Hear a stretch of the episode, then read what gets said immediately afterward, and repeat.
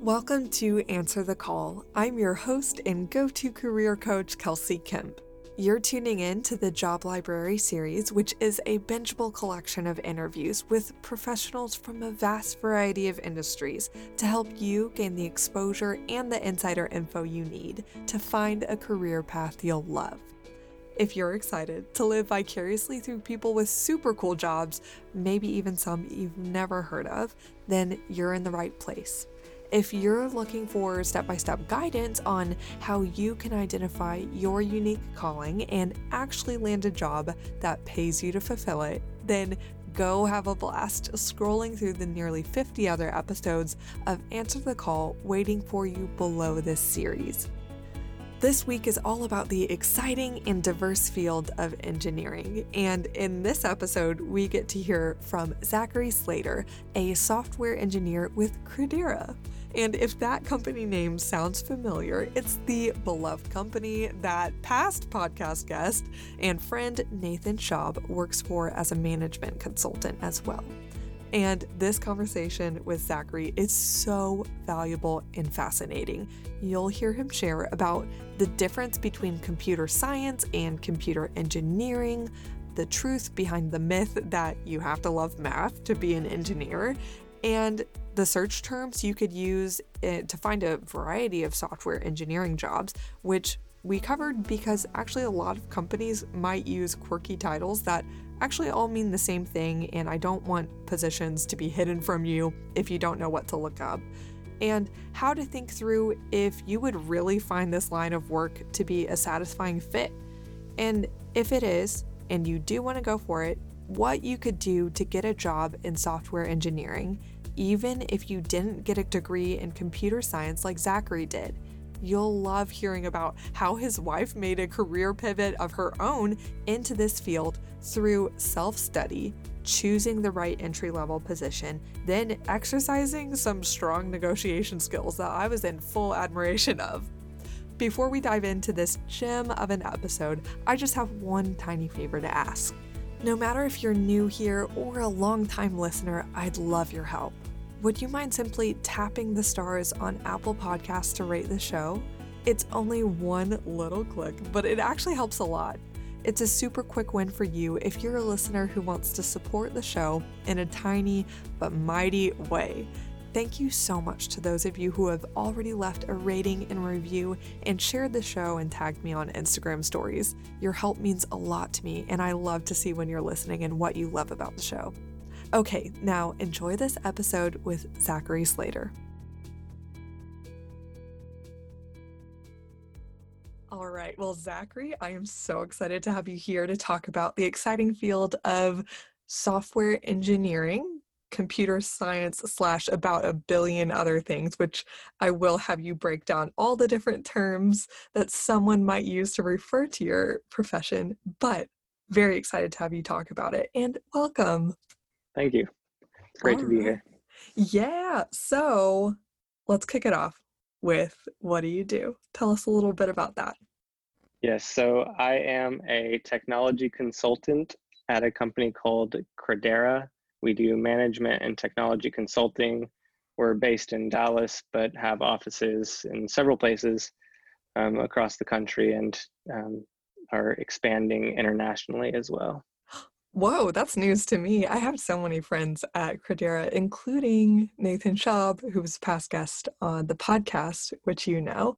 Um, but yeah, apparently the best company. Everybody always talks about it so highly. Um, so very exciting. But um, how long have you been with Credera? I've been with Credera um, since since college. So I graduated in in 2014.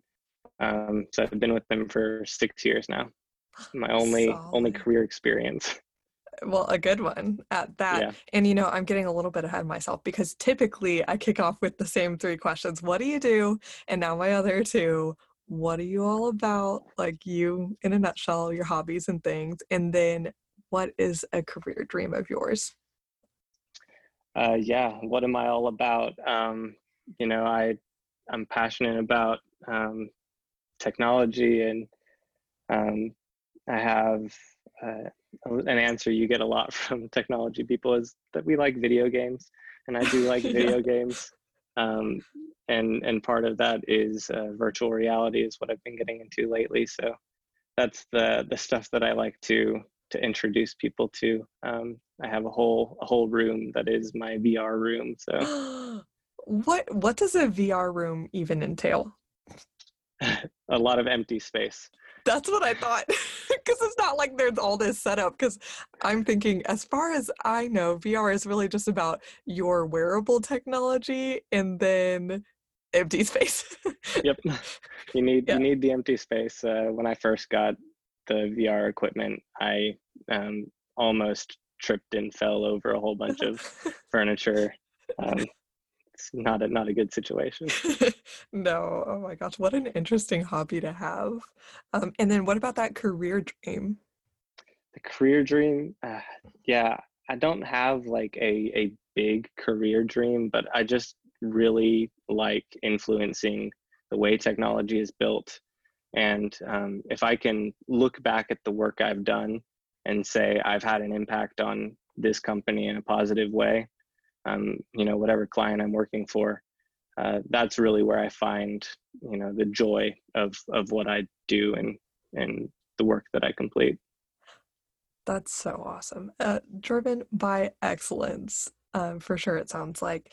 So, you mentioned, as I got ahead of myself and asked, that you graduated in 2014, obviously from Texas A&M, because I am hard pressed to interview anyone but an Aggie, apparently.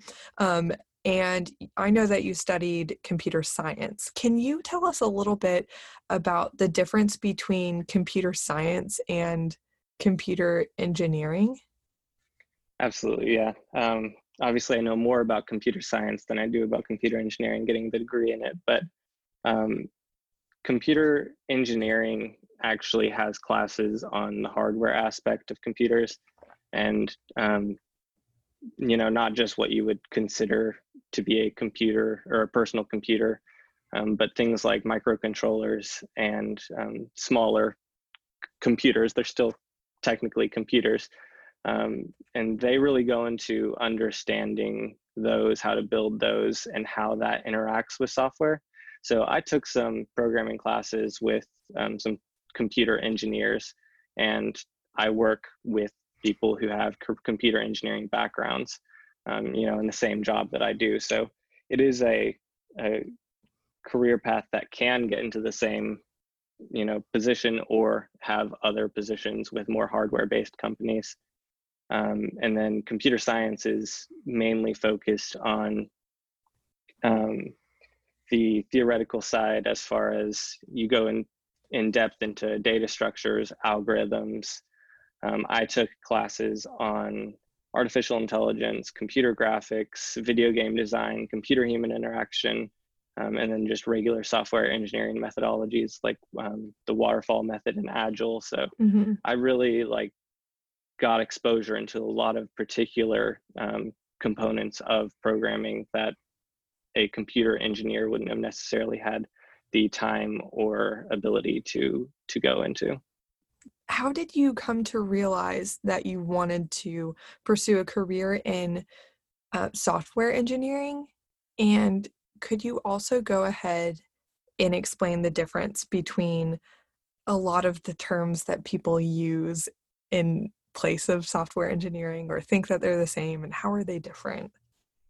Yeah, uh, absolutely. So I um, had no idea what really an engineer was, what an engineer did, um, until my junior year in high school. Uh, I knew that you had to be good at math in order to be an engineer. That's always what I heard. And I wasn't great at math in, in middle school and early on. So I kind of wrote off math and said, I'm not going to need math for my career. I'm not going into an engineering field or any of that. And then um, my junior year of high school, I kind of took an engineering class that my school offered on a whim. I had the time, I needed to fill it with something, um, and I I wanted to figure out what engineering was. And that year, I got involved with the team's um, robotics team, or mm-hmm. the the school's robotics team, and um, that was where I got my first exposure to programming. I just taught myself on LabVIEW, which was not the best first language to learn, but um, I I kind of figured out through that that that was something that I would be interested in doing. So um, looking back, I easily could have missed this entire field as an option um, to me if I hadn't taken that class on a whim. And so it's part of the reason I'm um, fairly passionate about pushing people towards this field. When i see um, you know my friends who are parents who have young kids especially who have young girls who are mm-hmm. never told you know you can be a programmer. If if you like problem solving you should be you should look into programming look into software engineering because um, so often people aren't told that that's an option for them and they never explore it Oh, that's so cool. I love that you're an advocate for that, especially for young girls. Um, and so, what are the common objections that you hear? I guess, in addition to the common one that I've also heard of, like, I'm not good at math, I'm sure STEM or engineering isn't for me. What are the common objections other than that that you hear? And what is your response to it? Yeah. Um, so, I'd say that one, if you ask someone to picture um, someone who who does programming for a living or who is a software engineer, a lot of people can pretty easily get someone in their mind, and I'd say generally it's not a great picture of a um, socially competent person. You know, there's there's stereotypes that they have, and so a lot of people look at that and say, I'm not that. I don't want to be that. I don't want to be, you know, in a cave typing in a computer for my entire life, you know, um, staying at a desk. And, and that's not what a career in this field is like. Um, so I, I'd say that a lot of people let those misconceptions about what it is to be a computer engineer get in the way of even getting close enough to figure out what it actually is. Mm. Well, I'm excited to ask you more later on. We'll definitely get into what it actually is, what your profession is like, which I'm sure is so much more lively and a richer picture than just I'm in a little room without windows and I'm just typing away. You know, it's so annoying when people always say like ones and zeros, and I'm like, that's not even coding anymore. Why do you why do you even say that? But anyway, um, that's definitely something I hear yeah, I'm not going to be ageist, but we'll move on before I say something incorrect. Um, but uh, in regards to the specific example of you saying you didn't feel like you were good at math, how did that play out as you got into the engineering realm? Did you, I guess, surprise yourself and say, hey, I actually am good at it? Or was it not as applicable, not as much um, of your focus had to be on math? What was it that kind of relieved your tension in that area? Yeah, so um, getting into engineering, there were aspects of it where as I started to be good at engineering, I found math more interesting and got better at it. And it was something that I am good at math now. And so that whole attitude, especially in, you know, middle school and high school where someone is telling themselves i'm just not good at math is a is a terrible attitude because it, it's much better to look at it as i'm not yet good at math. Hmm. and then and then you you grow into it and it's, it's i remember a huge barrier for math being how is this relevant? Why am i why am i finding out the answer to this question? And engineering gives gives that answer a lot of the time this is why I'm doing the math. This is what the answer leads to. Um, so I think, you know, as I started exploring engineering, I, I got better at math and actually found out that I could enjoy it. That's so cool because you're touching on this theme of if you could find purpose in something, usually you could find more gumption to apply yourself to it and you naturally enhance your skills in that area a bit more because you have wind in your sails like, oh, this is for a reason. Um, because I, I think it's such a good thing to have to have purpose. And such a natural question to ask if you feel like what am i really doing this for if you can't find a reason it's kind of natural to decrease your effort uh, in that area. So anyway, that's cool that um, engineering really satisfied that no, I see where this is going and the use of it, so I'm going to apply myself to it more. Um, going back to the question I brought up a little while back of the different terms people use for software engineering, like programming and whatnot. What are the different common terms you hear people use for your field? And can you talk about the differences? This will be let me note, especially helpful for anyone who at the end feels like, no, I really do want to apply myself maybe to getting into this kind of career. And these would be the search terms that you're putting into job listing sites. yes. Um, yeah. Searching for jobs in this field can be difficult sometimes. It's easier on in the, the earlier fields where, um, you know, people are looking for developers, software developers, some might list it as programmer, but I feel like that's rarely seen, at least in my experience. Uh, software engineer is a great one to search for. That's commonly used. Um, but right now, the position that I hold is an architect, which um, when I don't know if anyone uses Glassdoor, but when I told Glassdoor that my new position was an architect, I, I started getting a lot of recommendations for jobs in architecture, which I am not qualified for. so um, it can be difficult at some points telling people, you know, I'm an architect, but I'm a technical architect. So, but people don't always list it as technical architect. So, um, software engineer, I think, is what I would recommend focusing searches on. Um, that's probably most in line with with where you would be looking. And what are the meanings of those different terms? Because I know not all of them, we were talking a little bit before, not all of them are completely synonymous. Like programmer, if someone is using that term, it actually doesn't mean the exact same thing as software engineer. Yeah. So a, pro- a programmer, you know, programs.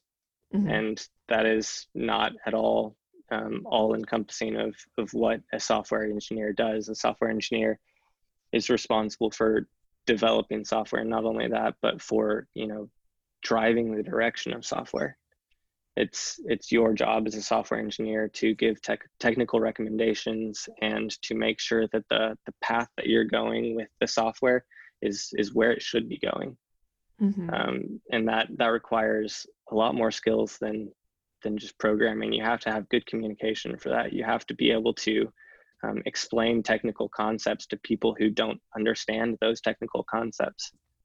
So mm-hmm. those are skills that are, I would say, not um, emphasized in the role of programmer, but skills that are um, absolutely necessary in a software mm-hmm. engineering role.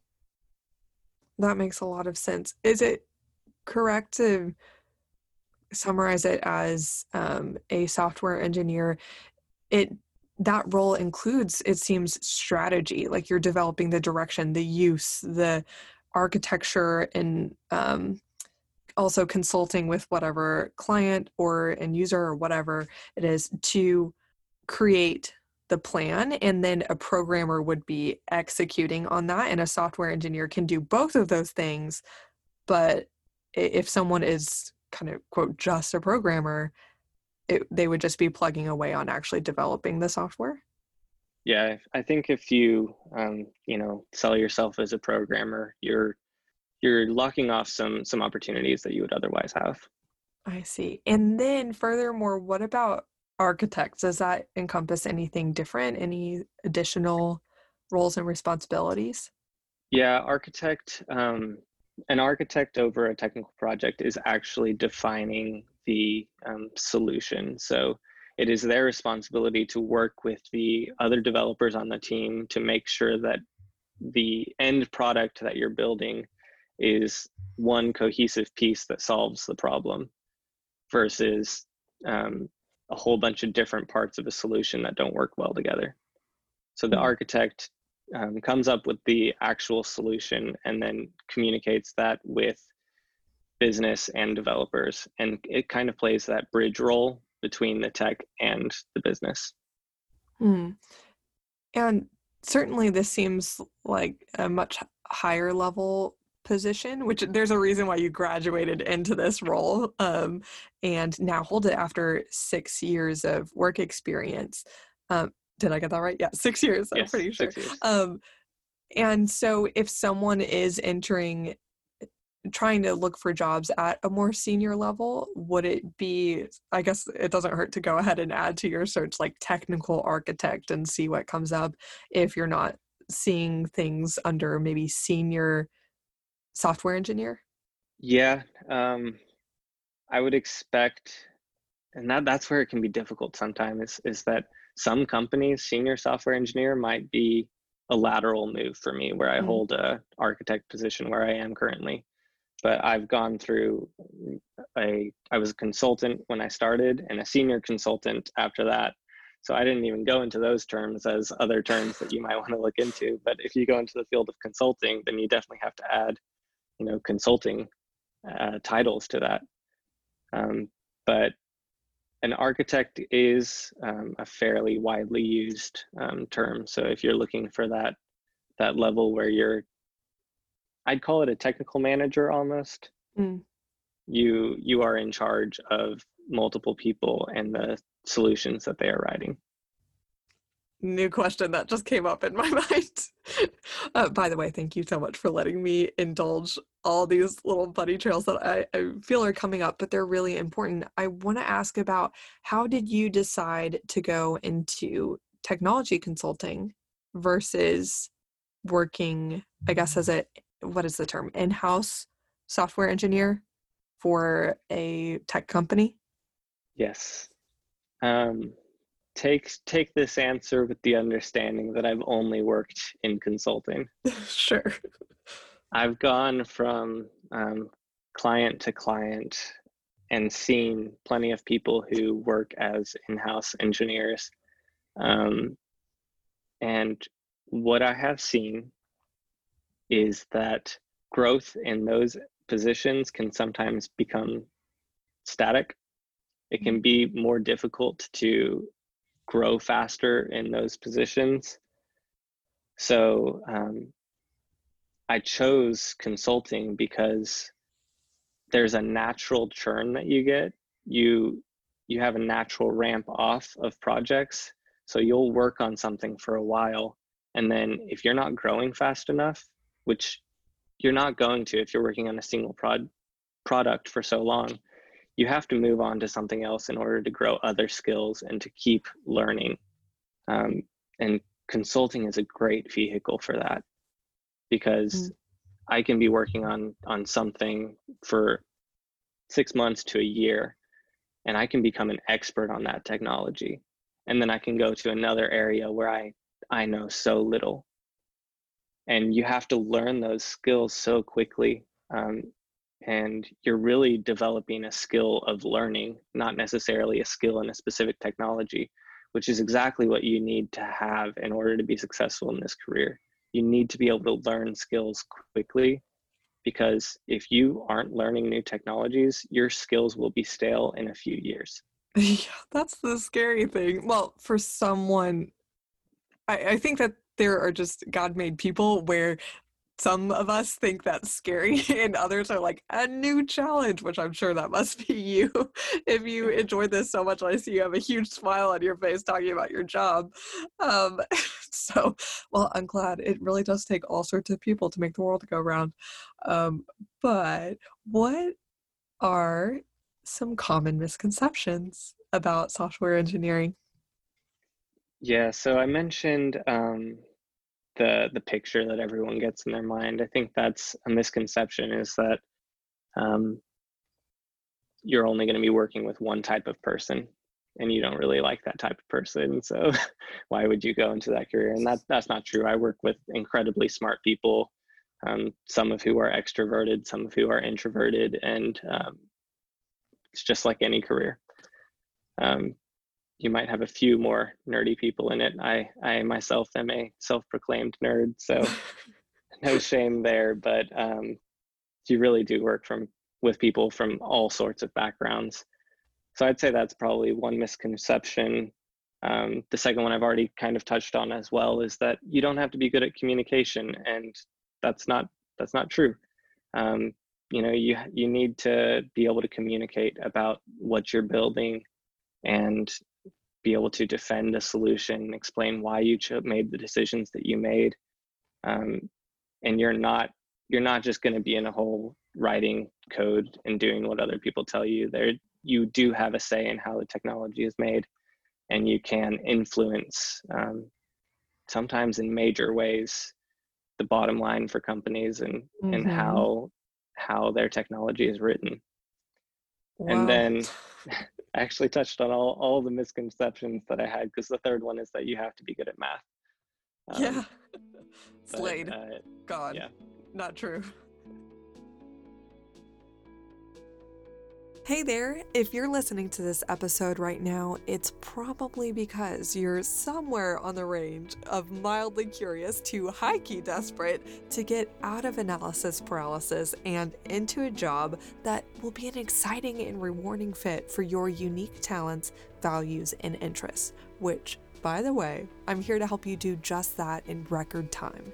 If we haven't met yet, I'm Kelsey Kemp, a career coach specialized in helping Christians discern their unique calling and practically land a job that pays them to fulfill it so you could have an impactful and meaningful career.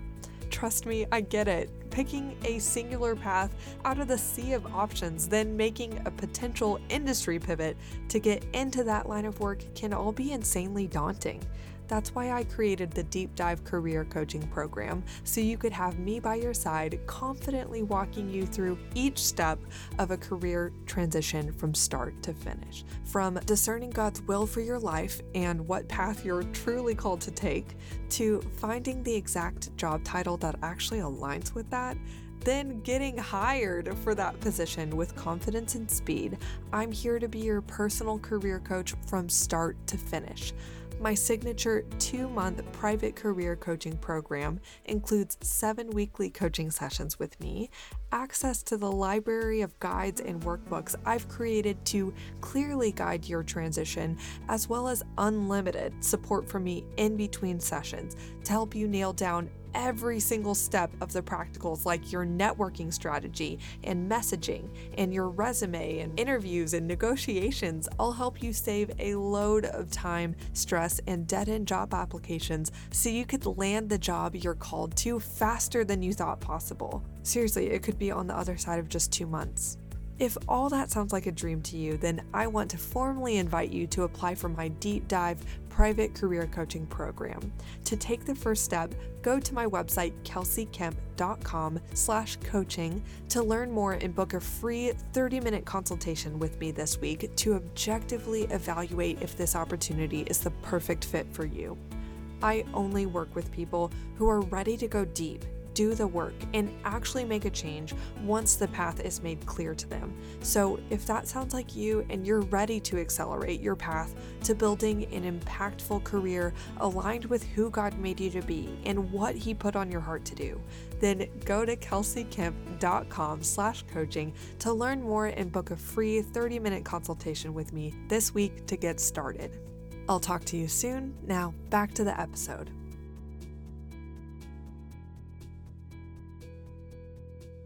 Yeah, you, you don't have to be good at math for a lot of careers in um, in computer science, and some of them uh, front end development comes to mind for some that you really don't have a ton of math. There are definitely some careers that you know will require math, but just avoid those if you don't like the math. Yeah. Um, I okay. So in my exposure to software engineering and just technical fields like it, software development, whatever. Um, I really just see a need for you have to be aware of a lot of systems you have to be aware of how all the different layers of technology works together the architecture of it um, and then as far as the programming or development aspect you're writing code and it's really it's called a language for a reason right it seems like you are writing a language that has um, business rule logic in it but i'm just wondering where does the math actually come in? I I never really felt I saw it. yes, um, I'd say for for the consulting um, where you're going into companies and and you're mainly doing business logic, it's logic that you're programming with. So you know, in this case, do this. In this case, do this. And a lot of those cases are like if if the bill is greater than $75 so we're talking elementary level math mm-hmm. yeah um, like so you're yeah. not even thinking hard about it at all you're you're you're not wrong that uh, it's it's much i'd say being good at logic puzzles and problem solving logic puzzles is probably a more important skill than being able to do trigonometry however yes. However, I will say um, video game development. Here's where people can get um, into trouble with with computer science is that they see something like video games and they're like, I love video games. I want to have a career in that, so I'm going to go to computer science. And I actually had um, my freshman year, a in college, one of my classmates was not enjoying what we were doing and he looked at me and he was like, Are you actually enjoying this? And I said, Yes, I'm actually enjoying it. And if you're not, no, no use case. Like if if you're going to be working on video games, you're still going to be programming. And if you're not enjoying programming, you need to go to another career. yeah. I mean, what do you think he would actually be more interested in because I know there is so much that goes into video game development. I could only guess just right off the surface. There is story writing, there's um, even lighting design, f- animation, visualization, so much more than just the programming. There are a ton of avenues into video game development if that's where you want to go. And you need to make sure that the path that you're taking is a path that you enjoy because um, the end product is not going to make the path any better. Yeah. From oh my, my experience. No, that's However, so true. The the point that I was getting to with um, video game development specifically is 3D games. You have to know vector maths, so adding um, arrows together, different velocities, and physics. Those are all concepts that play heavily into video game development. So it's one of the more fun visually um, development paths that you can take, but that one you have to know your math. Okay. I see, I see.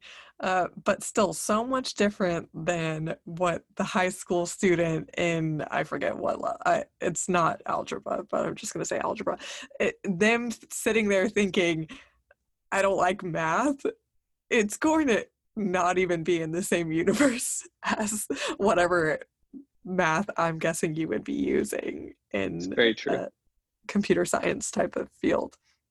So yeah, again, might not want to count yourself out of it. But I, I know that you've touched on a few things of um, qualities or strengths or even characteristics of some what someone needs to have in terms of like being an avid learner, learning quickly, um, to be successful or a good fit um, for software engineering. But what else is there in terms of preferences and qualities and strengths do you feel like someone needs to, or it would be good that they embodied and you think that would be a good fit for this field? Enjoying problem solving and being good at problem solving is, I would say, the single most important thing hmm. um, for deciding whether you're a good fit. If you can, if you can sit down and it, and it's easy to to find out just like start getting involved in programming program a few things simple things if you find joy by writing out an algorithm and having it be successful consider going into computer science because that's really what the job is is writing stuff having it work. Well it doesn't work many times before it works but once it finally works you feel great I feel like that's why it's called computer science, you know, because science, there's just, you try so many things and um, it's just not going to work, not going to work, not going to work, maybe a bunch of times. And then it does. And it's, and it's such a success. Um, I want to ask you more about what you said in terms of kind of first and foremost, like you have to like problem solving. Honestly, so many professions say that. and problem solving is such a buzzword or buzz term. Like, oh, I'm a creative problem solver. So, you know, I'm going to put that on my LinkedIn headline. I'm like, great. Nobody knows what the heck that means anymore. It's just like almost been said so much to the point where it's just like animal noise that's coming out of your mouth. And it doesn't mean anything. So, um, and this is kind of reminding me of my episode I also did interviewing someone in human resources. A lot of people say it, well, if you like working with people, go into HR. And it's just not that simple. There's other qualifiers that go into adding a richer picture for like would I actually like this or not? So, what is some more detail into what you mean by the specific type of problem solving that's unique to software engineering? Uh, so, software engineering, the problem solving that you're do, doing is incredibly logical. Um, I, I heard throughout school occasionally someone who was exhausted with programming their code would say the computer is not working right or the computer is not reading my program correctly? And the answer to that question is always no. No. The computer is reading your program exactly as you wrote it. You oh, wrote exactly. something incorrect. So um, you have to be good at looking at something very logically and not drawing any any more meaning out of it. Um, so when I would help people debug their code, um, and still do, a lot of the time, a strategy I use is asking them, tell me what you think this code is doing, line by line. And eventually they'll get to a line and they'll say, this is doing this. And I say, no, it's not. so, um, you know, being able to really analyze what you're doing and not not building in, you know, what you want it to do, and reading that instead, but reading exactly what you're logically telling the computer to do. Um, if you're skilled at that and you can find logic errors well, um, being skilled at debugging makes you an incredibly great programmer. Yeah. Um, okay. So I'd say the problem solving is not just like, oh, you're given a problem and you can solve it. It's mm. a logic puzzle that you can come up with a solution that is correct 100% of the time. And that's a lot more difficult than just it works. Yes. I, I, saw um, a, a, post that I thought was pretty funny at one point, which was um, a program that was supposed to return the day of the week, and it just returned Wednesday. and the tester, of course, comes back and says, your program's not working. And the developer always tests it on a wednesday and says works for me. Uh. and so so being able to you know analyze something from all different angles and make sure that it works in every scenario that you need to work is um, the type of problem solving that you need to do. It's a lot more exhaustive than just it works for me Yes. Oh my gosh, absolutely. I love how you broke that down as a very, very detailed logic puzzle. I think that's such a perfect way to describe it because, in terms of problem solving, you could say without a doubt a customer service agent is a problem solver. Also, in my interview with a management consultant and a strategy consultant, especially the strategy consultant, she said um, uh, you have to like problem solving but that's much different higher level organizational um, touching many different functional aspects of the business much different than detailed logic puzzle which is what you really meant by problem solving anyway yeah. loved that i, uh, I actually okay. uh, have one more example because i used to teach um, in the summer kids robotics classes oh and um, so i would teach them to program and, and in order to really hammer home uh, the specific logical nature that they had to get into, I would set up a fake car and I would say, walk me through step by step how to start this car. And so usually they'd say, start with something like, get in the car. And I say, I don't know how to get in the car. and they say, sit down. And I usually, you know, just run into the fake door and they start to realize like I have to tell you absolutely everything to do. You have to open the door, and then um, it's a really good illustration for the detail that you have to the the detail that you have to be able to think in in order to be um, a software engineer. Oh, absolutely. That's hilarious. I wish I could see those kids' faces like, no, you dummy. I'm just telling you to, no, go here. Eh, okay, well, you have to tell me that. And that's exactly what you would have to tell the computer to do because it's not going to make logic leaps for you. So, what does your typical day look like in terms of your hours that you work and then also the tasks that you spend the majority of your time doing? Yeah, it varies from project to project for me. Some engagements can be more strategic, whereas other engagements can be um, more day to day programming. Um, so, as I've grown, my work has shifted to the more strategic side as well. So, usually every day I have a Scrum meeting in which we discuss the work that we did yesterday, not as a accounting of all my hours yesterday, but just as a here's the progress I made on what I was working on. Here's what I'm working on today. And these are the things that are blocking me from moving forward, from making progress. That's all generally been the start of my day for six years. Yes. And it probably always will be. yes. Um, that is one of the basics of um, agile development, at least um, Scrum based agile development. So, um, would recommend looking into that if you're interested in this field and don't know anything about um, development techniques. But agile development is very popular. Yeah. So, I always start with Scrum, um, and then it's taking stories that are ready to be worked and working them, and then um, having meetings occasionally to discuss future stories that are coming down that um, may need more clarification before they're ready to be worked, and then um, strategic meetings as well, just to make sure that technically moving forward, we're going in a direction that's going to make the product extensible and um, not going to write any checks that we can't cash later on, mm. technically speaking. And I could go ahead and ask you to explain what you mean by Scrum and stories and whatever, but I think really if listener, if you are interested in this profession, you're and you will have to go look up what agile uh, development methodology is. It will be explained in all of that. but um, what do you enjoy the most about your job, and then what's a little bit less glamorous? So, enjoy most, I'd say, really, it's it's getting to the end of a project and looking back at your solution and being proud of it and seeing how that solution um, is actually affecting the business and you know saving money or pulling in more money or um, making some job easier.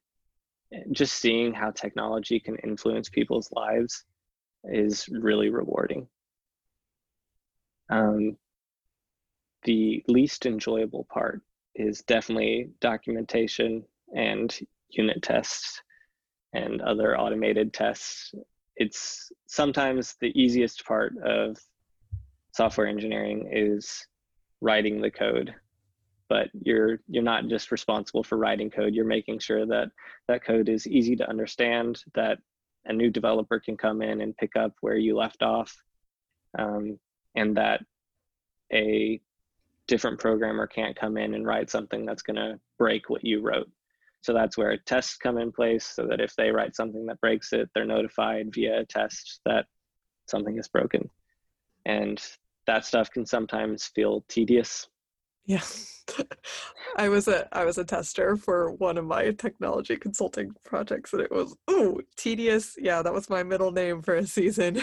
Um, but uh, I'm curious about when you were describing what's really rewarding to you, um, what, where does your satisfaction come from in your job, like on the day to day basis? Because I find that, well, I, what I know from development projects and whatnot, like if your satisfaction or this rewarding feeling that you're describing comes from seeing how the technology impacts the business that correct me if i'm wrong seems like it's kind of tied up in like when the product is finished or iterations are at least rolled out and that could be weeks months or years down the line. So are you just a person that um, is generally just kind of satisfied with the longer term i'll see it come to pass later or is there something else that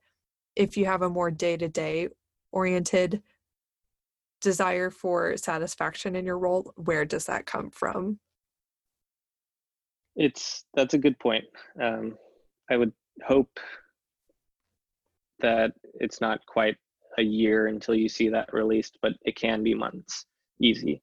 Um, so you do have to find satisfaction in writing good code. Mm-hmm. that's that's where where a lot of it comes from. If you if you can take a piece of code and turn it into something that does the exact same thing but does it much better and you find that satisfying you're you kind of need that. Bingo. Yes. Oh thank you for going into that because um my whole theory in from reflecting on my own career experience, what I thought would be satisfying, which led me to make my early career decisions and go into tech consulting, which I now realize is literally the antithesis of who I am. Um, and now that I serve as a career coach to a lot of people, I realize that there's a way that in society we generally talk about career satisfaction. And it's typically not actually how we process our day to day feelings about our work. And so we talk about things in terms of the long term reward or high level, my company is doing something cool, but that typically warm, fuzzy feeling that's very long term oriented usually isn't enough to keep someone engaged in their job. And what I've seen as a pattern in my own life and others is that really it's your ability to enjoy your tasks based on your interest and your natural talents and abilities being relevant to your the majority of your tasks that you're assigned to in a role. So that's why I'm really passionate about this series is to uncover what is your day-to-day really like um, in terms of the tasks that are assigned to you and what kind of person is I guess best applied to those. And so people can find out would this role really be satisfying to me? Because if you're thinking it just sounds cool on the outside for the end product, usually that's not what keeps someone engaged day to day. So, anyway, yeah, listen to what Zachary said, everyone. Yeah, he just enjoys the actual uh, um, task of development. And that's what anyone would really have to enjoy if they want to go into this field. So, wise words, wise words. Um, so, for anyone who's thinking that they are interested in going into software engineering, what would you recommend they do to get their foot in the door at a great company? Yes, so really talented software engineers are are in demand right now. Um, and having a degree is easily the the best way to open doors but not the only way to open doors. Mm-hmm. um, you know if you don't find yourself in a position where you have the ability to get a four-year degree there are other methods um, including certifications um, boot camps. You know there are a ton of free classes or cheap classes online that you can take to learn a specific language um, I'm I work a lot with mobile development, so um, Apple has released some educational materials for Swift for free, um, targeted at people with very little experience, and just showing that you know how to take something uh, or take nothing and turn it into something is is what you, a company needs in order to to open up that door. So I've actually helped um, multiple people with with very little experience, my wife included, um, make a transition to tech. So my wife, um, she had a has a bachelor degree in biomedical engineering, which is adjacent to computer science more so than another degree. So um, it's not going to be this experience for everyone that wants to make a move to tech. But um, she just started learning Java and she just went she took, right into it. yep. And, and she, um, for an entire month, like that was all she did in her free time was, wow. was learning Java. And then she just started going to interviews and um, she went to interviews for QA positions because mm-hmm. that's generally an easier way into the door for quality someone assurance. with yes quality assurance search term um, i'm just trying to bring up a bunch of seo so people because that's actually a huge barrier that i find a lot of um, people i talk to and work with as clients they find they're like okay understanding what I want to do is one thing, but then also like how do I find those jobs? And it often comes down to keywords. So quality assurance. Sorry, she got right into that. Yeah, she she found a company that um, was kind of starting up, and they needed a lot of people, and she went into a quality assurance job, and after a few months, she she took advantage of some opportunities that were there for her and quickly moved into a software engineering job. She showed oh them gosh. that despite the fact that I don't have a degree in this, I am skilled in this. I know what I'm doing with this because I put the time forth to learn it. And so she moved up fairly quickly in that and then took that a couple steps further. And she's now working um, at the same company that I work with at doing software uh, technology consulting. So that's amazing. Let her be an example to us all. That is so cool. Um, because I, I did. I'm glad you brought that up. I definitely wanted to ask with the popularity of boot camps, self-taught, you know, um, technology careers are um, apparently abundant and like kind of a hot topic. Um, I I'm glad for it, any personal examples like this one that you're able to share of to get to the point of the question I had, which is is that actually effective to qualify you for a position? And it sounds like the answer is yes. And um, with maybe a caveat being, you might want to look into like this wonderful suggestion of like a position like QA that might be an easier entrance point and allow yourself to have a bridge job role or two before you get into software engineering um, directly after being self-taught in a shorter stint and not having a four-year degree. So it is effective um, which is good to hear yeah it's not um, easy other, at all not easy no any other thoughts on um, I guess being self-taught or like actually getting a job and um, I, making yourself into a top applicant in maybe the stack of resumes that come in. Yeah, it's it's not going to open all doors for you. Um, you know, some people are so focused on that four-year degree that they're not going to consider. But if the question is, is there a career path where I don't have a four-year degree and I use these other methods to build up my um, reputation and credibility? The answer is absolutely that is a valid career path, and it's it's weird. Um, I was in college when I had um, a guest speaker out in one of my classes who's like, "Yeah, I don't have a degree in this, and I'm very successful in technology," and it's like. What am I doing getting a four year degree if, if that's not required? But it is a much more difficult um, career path. But but once you get in, once you prove yourself um, as a software engineer at a company, it becomes a lot easier.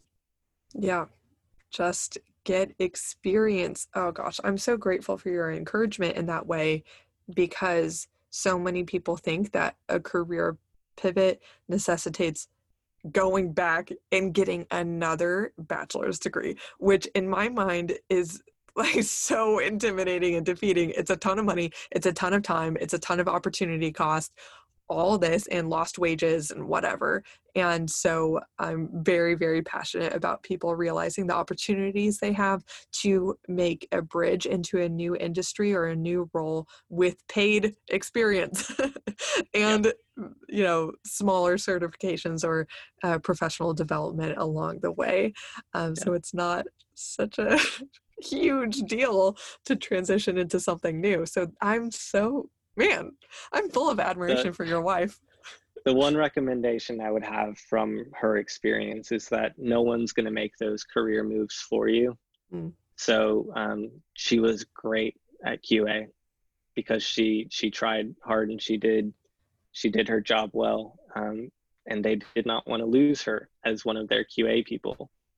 But she made it very clear from the beginning and had multiple touch points after she started that she wanted to have a path towards um, software engineering, and that that was always her intent. And then when that move wasn't made initially, she had to pressure um, to actually make that move happen. So you can't just sit back and expect someone to make that move for you. You have to make your expectations clear and actually um, be willing to put yourself out there and and prove yourself when you get the opportunity. That's incredible. I need to interview her. I I demand it. Oh my gosh, that's so cool. I love the initiative and you are so right. Yeah, nobody's going to make that for you and as you were describing her story, that wasn't a look what happened by accident story. Not at all. That was a lot of knocking on doors and um, being very upfront with her goals that had to happen. So I'm very glad Absolutely. that you mentioned that. Um, you've already shared a ton of great advice. I'm curious if there's anything else as a wrap up final send off question of in terms of a nugget of career advice that you've learned from your own journey eh, that you'd like to share with the listeners? Yeah, I have two small nuggets. Two nuggets. Okay, um, great. So the first one is don't get stuck in a position where you aren't learning new technologies. Um, I mentioned earlier, your skills will become stale very quickly if you are just an expert on one thing and you're not learning new skills. So always be proactive about um, learning new skills. And if you find yourself in a position to where you're not learning anything, you don't have to be out of it the very next day, but have those conversations with your managers to where you say, I'm not growing in this position. I need to move somewhere where I'm going to grow. Very important um, in technology. The second one is a question that I always recommend that people ask to their managers, whether it's day one, so right after I got promoted to my current position of architect, I asked my manager this question. It's um, what's keeping me from getting promoted to the next level? What? Obviously, there's the very next day. okay, and tell, not, tell me more. Tell me more. It's not that you're um, having an expectation of being promoted, right? That like, I'm always very upfront in saying, obviously the answer is many things but i want to know from your perspective when you look at me and say you're an architect and not a senior architect why is that? What are the mm. things that i'm lacking that's keeping me back from that position? Because too often i've seen people focus growing in areas that they'd be better off focusing on other areas but they never ask that question.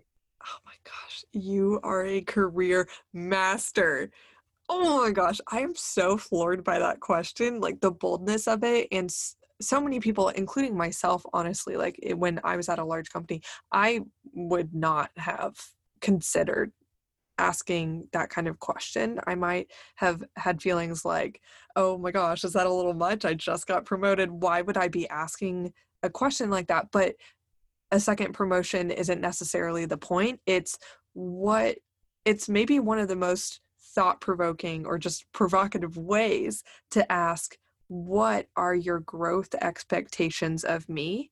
So you could have the critical path to that next position instead of, like you're describing, just guessing at what your um, superior is hoping for and what's actually required for the next level, or as if magically just time passed qualifies you for the next level, because that's not true. Um, might work like that in some bureaucracies, but ideally that's not really what we're going for. Like what growth do you want from me? And so why don't i start out as purposeful in that from day one? So it gives you focus and it also plants a really good seed in your manager's mind of oh okay i like this they're being ambitious about it and they want to do what's best and what's expected um, oh my gosh i'm gonna ooh I'm gonna put that one in my back pocket. That was that was so good. Well, Zachary, thank you so much for all that you shared in our discussion, and I'm really excited to hopefully have this help people along in following along in your footsteps and being a budding software engineer. So thank you so much. Yeah, thank you. If anything about the career path featured in this episode piqued your interest, don't stop here. Take what you've learned, critically examine any follow up questions you might have, and network to your heart's content to get the answers that you'd like, as well as make meaningful contacts with professionals in that industry that might be able to help you get your foot in the door. If you have a friend who would love all the detailed insider info shared in this episode, don't forget to pass this episode along to them so we could create a network of people who are empowered with the information they need to confidently make satisfying career decisions that allow them to serve in the station in society they were meant for. Thank you to everyone who has supported this labor of love known as the Job Library by leaving a rating and a written review of this podcast. It sincerely makes all the difference to a budding podcast like this one. If you'd like to support the show, just join in by tapping the stars to leave a really quick rating, and better yet, write a few words to leave a written review and subscribe. I hope you enjoy the other Benchable episodes now available to you in the Job Library series, and tune in next Tuesday for a fresh batch of interviews with professionals in fascinating, unique, and influential positions. See you soon.